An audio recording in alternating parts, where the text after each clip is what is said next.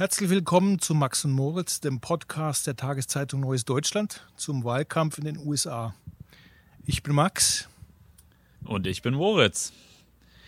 Und normalerweise stellt uns äh, Oliver Kern gegenseitig Fragen, aber heute ist das anders, denn äh, ich habe Max besucht, bin einfach vorbeigekommen und sitze jetzt hier auf seiner Veranda im schnuckligen Vorort äh, außerhalb von New York City ja, wo es schöne kleine Holzhäuser gibt und kleine Straßen und ja, und gerade ist hier Indian Summer und äh, wir werden jetzt über die Medien und den US-Wahlkampf reden.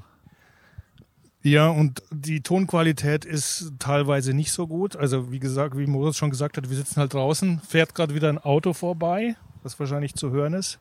Aber so ist es. Noch was ist anders.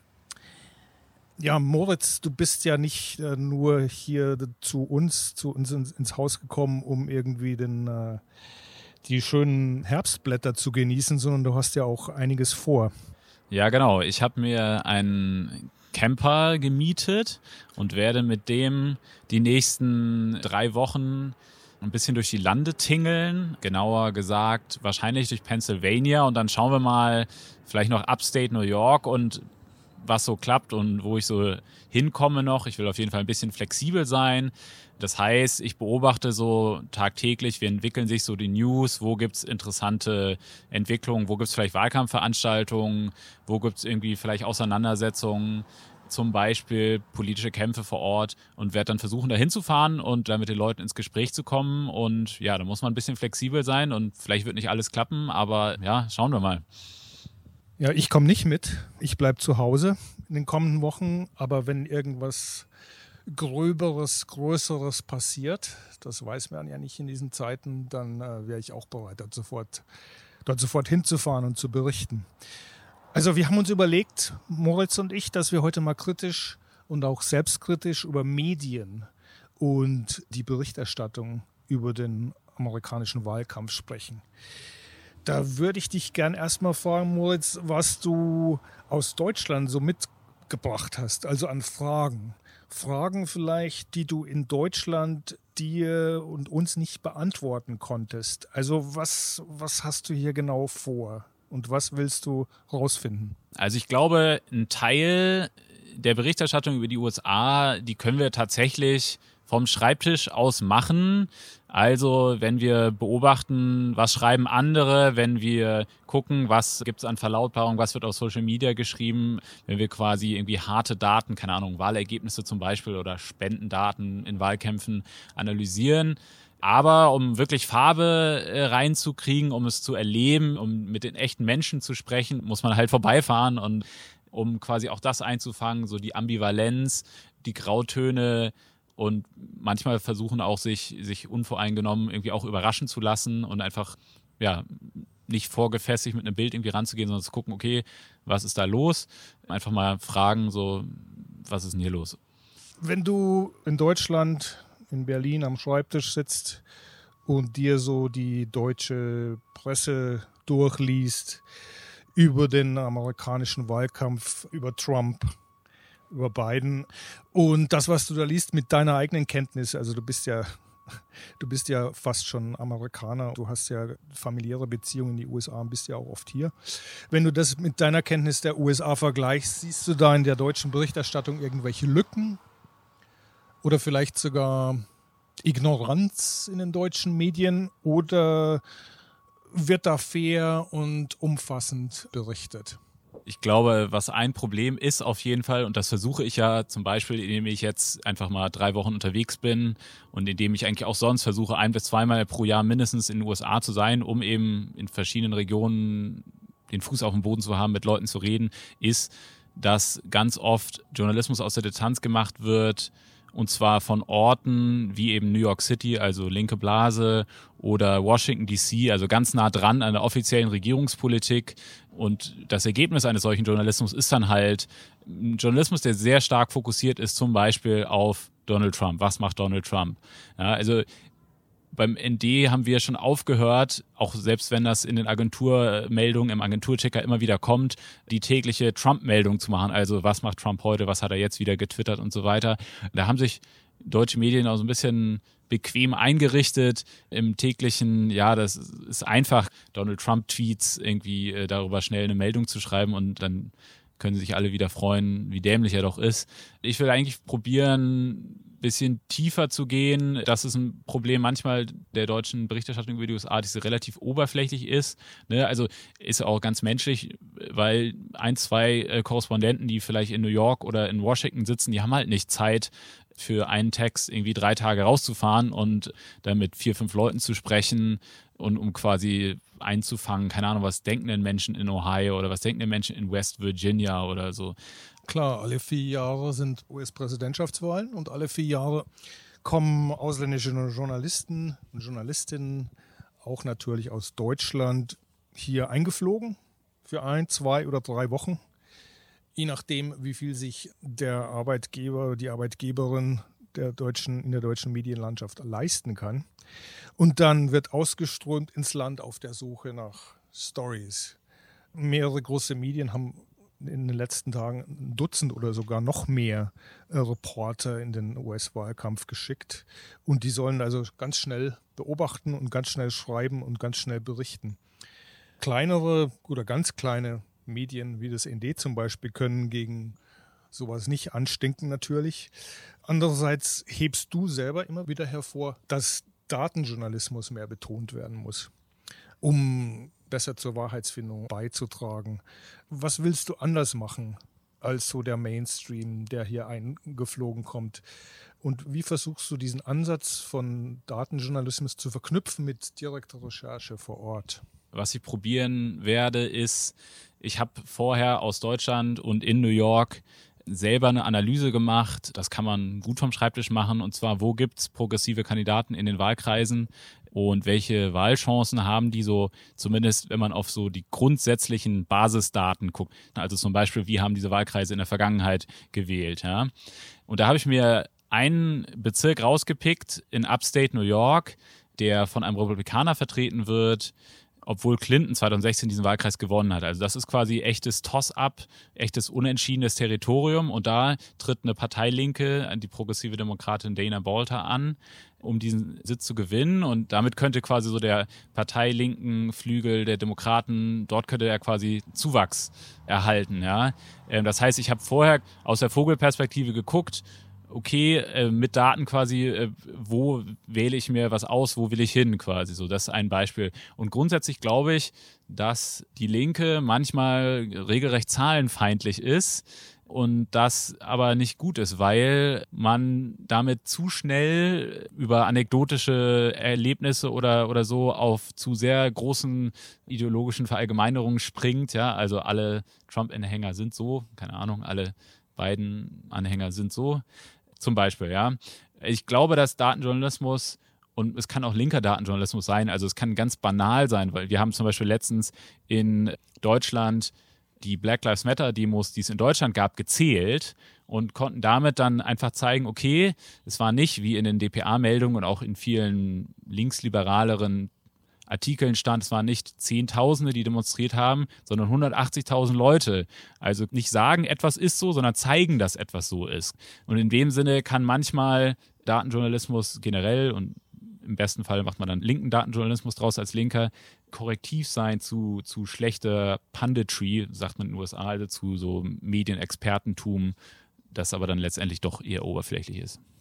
Ja, Max, jetzt werden ja dieser Tage wieder jede Menge Umfragen veröffentlicht und gleichzeitig äh, spüre ich, also wenn ich in den sozialen Medien, zum Beispiel auf Twitter, es lese, eine enorme Umfragenskepsis unter Demokratenanhängern, unter Trump-Anhängern. Also Umfragen-Bashing ist in und ist einfach. Was würdest du denn sagen? Wie sieht es aus mit den Umfragen? Und was können die uns sagen oder, oder was vielleicht nicht? Ich glaube den Umfragen schon. Einfach deswegen, um mal ganz banalen Grund anzugeben, weil ich den Umfragen glauben will, nämlich dass Trump abgewählt wird. Wie zuverlässig Umfragen sind im Vergleich zu 2016, wo einiges schiefgelaufen ist, um nicht zu sagen, alles schiefgelaufen ist. Und so ziemlich alle Umfrageinstitute, große und kleine, einen Sieg von Clinton vorausgesagt haben, prognostiziert haben und in Niederlage von Trump, da ist nichts eingetroffen. Das war alles falsch. Ich glaube, da müsstest du uns mehr erzählen dazu, wie Umfragen erhoben werden und wie sie ausgewertet werden, dass da schon mit mehr Vorsicht gewaltet wird jetzt. Bei uns im Ort in Montclair, 35.000 Einwohner vor Ort von New York, ist es völlig klar. Hier wird äh, Biden gewählt. Vor vier Jahren ist hier im Ort mit 91 Prozent Hillary Clinton gewählt worden. Wer hier im Ort mit einem Trump-Aufkleber auf dem Auto oder mit einem Trump-Schild im Vorgarten auftreten würde, da würden die Leute den Kopf schütteln. Sowas das wäre un undenkbar hier. In, in, den Nachbarorten ist das anders. Also da würde ich mal sagen 60 bis 70 Prozent pro Clinton. Aber wenn man da heute rumfährt, dann sieht man schon noch Trump-Schilder auf Autos und in Vorgärten. Aber nicht so viele wie vor vier Jahren, das muss ich auch sagen. Insgesamt ist es aber auch so, dass der Wahlkampf hier äh, nicht auf der Straße stattfindet. Also es gibt keine Tür-zu-Tür-Besuche von äh, Leuten von Trump oder von Biden. Es hat einfach zu tun mit Covid das hier in New Jersey nicht so stattfindet. Also die Leute hocken zu Hause, gucken Fernsehen oder, oder auch nicht. Oder sie schalten auch ab, weil sie ganz ehrlich gesagt diese Gesichter und vor allem die Fresse von Trump nicht mehr sehen können. Ja, ich würde einmal ein ganz bisschen gegenpushen. Es, es war nicht fast alles äh, falsch. Hillary Clinton hat ja tatsächlich das äh, Popular Vote gewonnen und da gab es einen Umfragefehler, aber genau das haben die Umfragen auch die Nationalen vorhergesagt. Äh, was falsch waren, waren die Umfragen in einigen Staaten, in einigen wahlentscheidenden Staaten, beziehungsweise die hatten einen größeren Umfragefehler als sonst und es gab eine Bewegung von unentschlossenen Wählern in letzter Minute zu Trump. Trotzdem als großes Narrativ in den Medien war vorher diese, diese Clinton-Kampagne hat erfolgreich diesen Spin durchgesetzt, diese, diese Aura des Unvermeidlichen und deswegen waren alle so überrascht, aber, aber Empiriker, so wie Datenjournalisten wie äh, Nate Silver, die haben ein paar Tage vor der Wahl gesagt, Leute, Donald Trump ist nur einen durchschnittlichen Umfragefehler von der Präsidentschaft entfernt, aber so genau hat dann keiner hingeguckt. Tatsächlich dieses Mal ist es so, dass viele Umfrageforscher, nicht alle, da gibt es auch eine methodische Debatte drum, gewichten mittlerweile nach Bildung. Und zwar ist es so, das ist so ein langjähriger politischer Trend, in Realignment sagen Politikwissenschaftler dazu, dass die Demokraten immer mehr zur Partei der gebildeten Mittelschicht und oberen Mittelschicht werden und die Republikaner ein bisschen mehr die des autoritär denkenden Arbeiters. Nicht unbedingt der Abgehängten, also die wirklich Armen, die wählen weiterhin Demokraten und viele Trump-Wähler sind so Kleinbürgertum, Kleinunternehmer oder auch ein bisschen wohlhabendere Menschen, denen geht's durchaus gut. Die wählen nicht aus sozialer äh, Verzweiflung Trump, sondern einfach aus Rassismus. Aber tatsächlich ist es so, dass Education, der Bildungshintergrund, ob man einen College-Abschluss hat oder nicht, das hat 2016 ganz deutlich, die Trennung wird immer größer. Also die Demokraten kriegen immer mehr die Wähler, immer mehr die Menschen mit College-Abschluss. So. 2018 waren die Umfragen relativ genau zu den Zwischenwahlen. Da wurden die Demokraten leicht unterschätzt. Das gleiche gilt übrigens für 2012. Ja, also alle reden nur über 2016, aber Umfragefehler können in beide Richtungen immer funktionieren. Ne? Zusätzlich zu den Gewichten ist es so, dass viele Datenjournalisten oder auch einige Medien mehr Bedeutung auf die Kommunikation von Unsicherheit legen. Also zum Beispiel, dass Umfrage-Konfidenzintervalle, also der Fehlerbereich in Umfrage, grafisch deutlicher dargestellt wird, dass das in Artikeln immer wieder erwähnt wird. Also die sind auch vorsichtiger geworden, die versuchen aus der Sache zu lernen. Ich möchte nochmal zurückgehen auf die Berichterstattung in den amerikanischen Medien und ob sich die Berichterstattung verändert hat in den letzten vier, fünf Jahren, also seit Trump und die Trumpisten an der Regierung sind. Die Frage tritt nämlich immer wieder auf, wenn, wenn Trump seinen Müll sozusagen ablässt und, und über den Müll auch berichtet wird und der Müll hin und her gewendet wird und analysiert wird, statt den Müll einfach außen vor zu lassen. Also was macht der amerikanische Journalismus richtig und was falsch in der, in der Trump-Ära? Und da denke ich, dass sich grundsätzlich nichts geändert hat, dass die alte journalistische Ausbildung nach wie vor gilt mit den Grundsätzen, du musst objektiv sein, du musst beide Seiten zu Wort kommen lassen. Und in dieser Gleichung kommt halt der trumpistische Mist, der Unsinn und, und, und kommen die Ablenkungsmanöver sozusagen als eben die eine von zwei Seiten vor, die man auch zu Wort kommen lassen muss. Ich denke aber, das ist ein Reintappen in eine Falle. Eine Falle, die bewusst aufgestellt wurde und über die auch schon gesprochen wurde, als, als Trump 2015, 2016 so seinen Aufstieg erlebte. Und zwar sein Hauptberater damals, Steve Bannon, der notorische Steve Bannon, sagte dazu einmal, als er auf die Medienstrategie angesprochen wurde, worin eben die Medienstrategie bestehen müsse, dann sagte der Flooding the Zones with Shit. Also sämtliche Kanäle mit Scheiße zu überfluten. Also jeden Kanal, jedes Medien zuzumüllen. Denn der Zweck, so war die Interpretation, ähm, oder lautet die richtige Interpretation meiner Ansicht nach, besteht nicht darin, Leute zu überzeugen, sondern abzulenken, zu verwirren und zu schockieren, Bestürzung auszulösen und dadurch letztendlich die Öffentlichkeit und die veröffentlichte Meinung kleinzureden und überfällig zu machen. Man muss aber auch sagen, dass sich doch etwas, ein paar Sachen geändert haben in der amerikanischen Medienberichterstattung, nämlich nicht immer fallen alle Medien auf den Müll rein. Also es gab auch schon Fälle, wo sich äh, Sender einfach ausgeblendet haben oder, oder Trump-Veranstaltungen äh, gar nicht mehr gezeigt haben und so weiter. Das führt mich zu meiner letzten Frage an dich, Moritz. Und zwar ist immer wieder mal in den Medien war die Rede von dem Secret Trump Voter. Also den Leuten, die in Umfragen, wenn sie gefragt werden, wahrscheinlich sagen, sie gehen nicht wählen oder sie wählen beiden dann aber in der Wahlkabine oder wenn Sie zu Hause die Unterlagen für die Briefwahl ausfüllen, Trump ankreuzen. Gibt es über diese Leute, ist es eine bestimmte Gruppe, gibt es da soziologische oder Erhebungen? Über diese Leute? Da gibt es mittlerweile relativ viel Forschung zu. Und zwar haben nach 2016 fast alle Umfrageforscher, also sowohl Wissenschaftler als auch Meinungsforschungsunternehmen, äh, haben sich natürlich gefragt, was haben wir falsch gemacht oder, oder wo haben wir äh, zu viele Fehler. Und die haben alle nach diesen ähm, versteckten Trump-Wählern gesucht und haben sie nicht gefunden. Also die empirische Beweislage dafür ist sehr, sehr, sehr dünn. Was es tatsächlich gibt, ist eine Variante davon, aber auch die gibt es nur sehr wenig, ist äh, Leute, die gar nicht erst auf Umfragen antworten, ja, also die gar nicht erst an Umfragen teilnehmen quasi.